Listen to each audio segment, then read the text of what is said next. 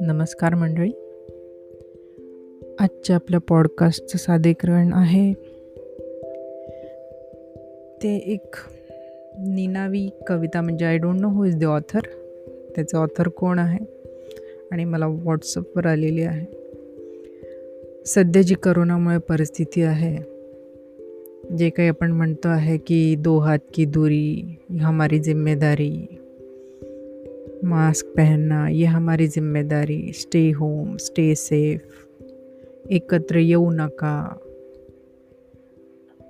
मग करोनाची लागण होऊ शकते वगैरे. तर ह्या सगळ्या परिस्थितीचं सगळं मांडलेलं स्वरूप या का कवितेत. तर सादर करते. ज्यांना मिठीच मारावी त्यांचा स्पर्श आपण टाळतोय.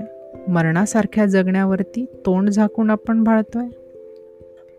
जन्म आलोय मरणारच रे. त्याचं दुःख वाटत नाही. हवी हवीशी माणसं टाळतोय कुणीच घट्ट भेटत नाही. डोळे बघतात आपली माणसं भीती भेटू देत नाही. दार सत्ताड उघडं असून कोणीच आत येत नाही. कळप करून कुत्रे फिरतात कळप करून गुरं चरतात. फक्त कळप केल्यानंतर सांगा माणसंच कशी मरतात? गर्दीसुद्धा गरज असते कोल्हाहल पण हवा असतो. जगणंच गुदमरवते इतकी वाईट असते शुद्ध हवा. मैत्री असते खरा आशय तरी डोळ्यामध्ये संशय. भेट केवढी धुवून पुसून संसर्ग हाच असतो विषय. गाडी बाहेर पडत नाही झाडं मागे जात नाही. भूक लागली तरी कोणी बाहेर काही खात नाही. मोकाट झालो म्हणून काही नजर कैद वाढली पानात.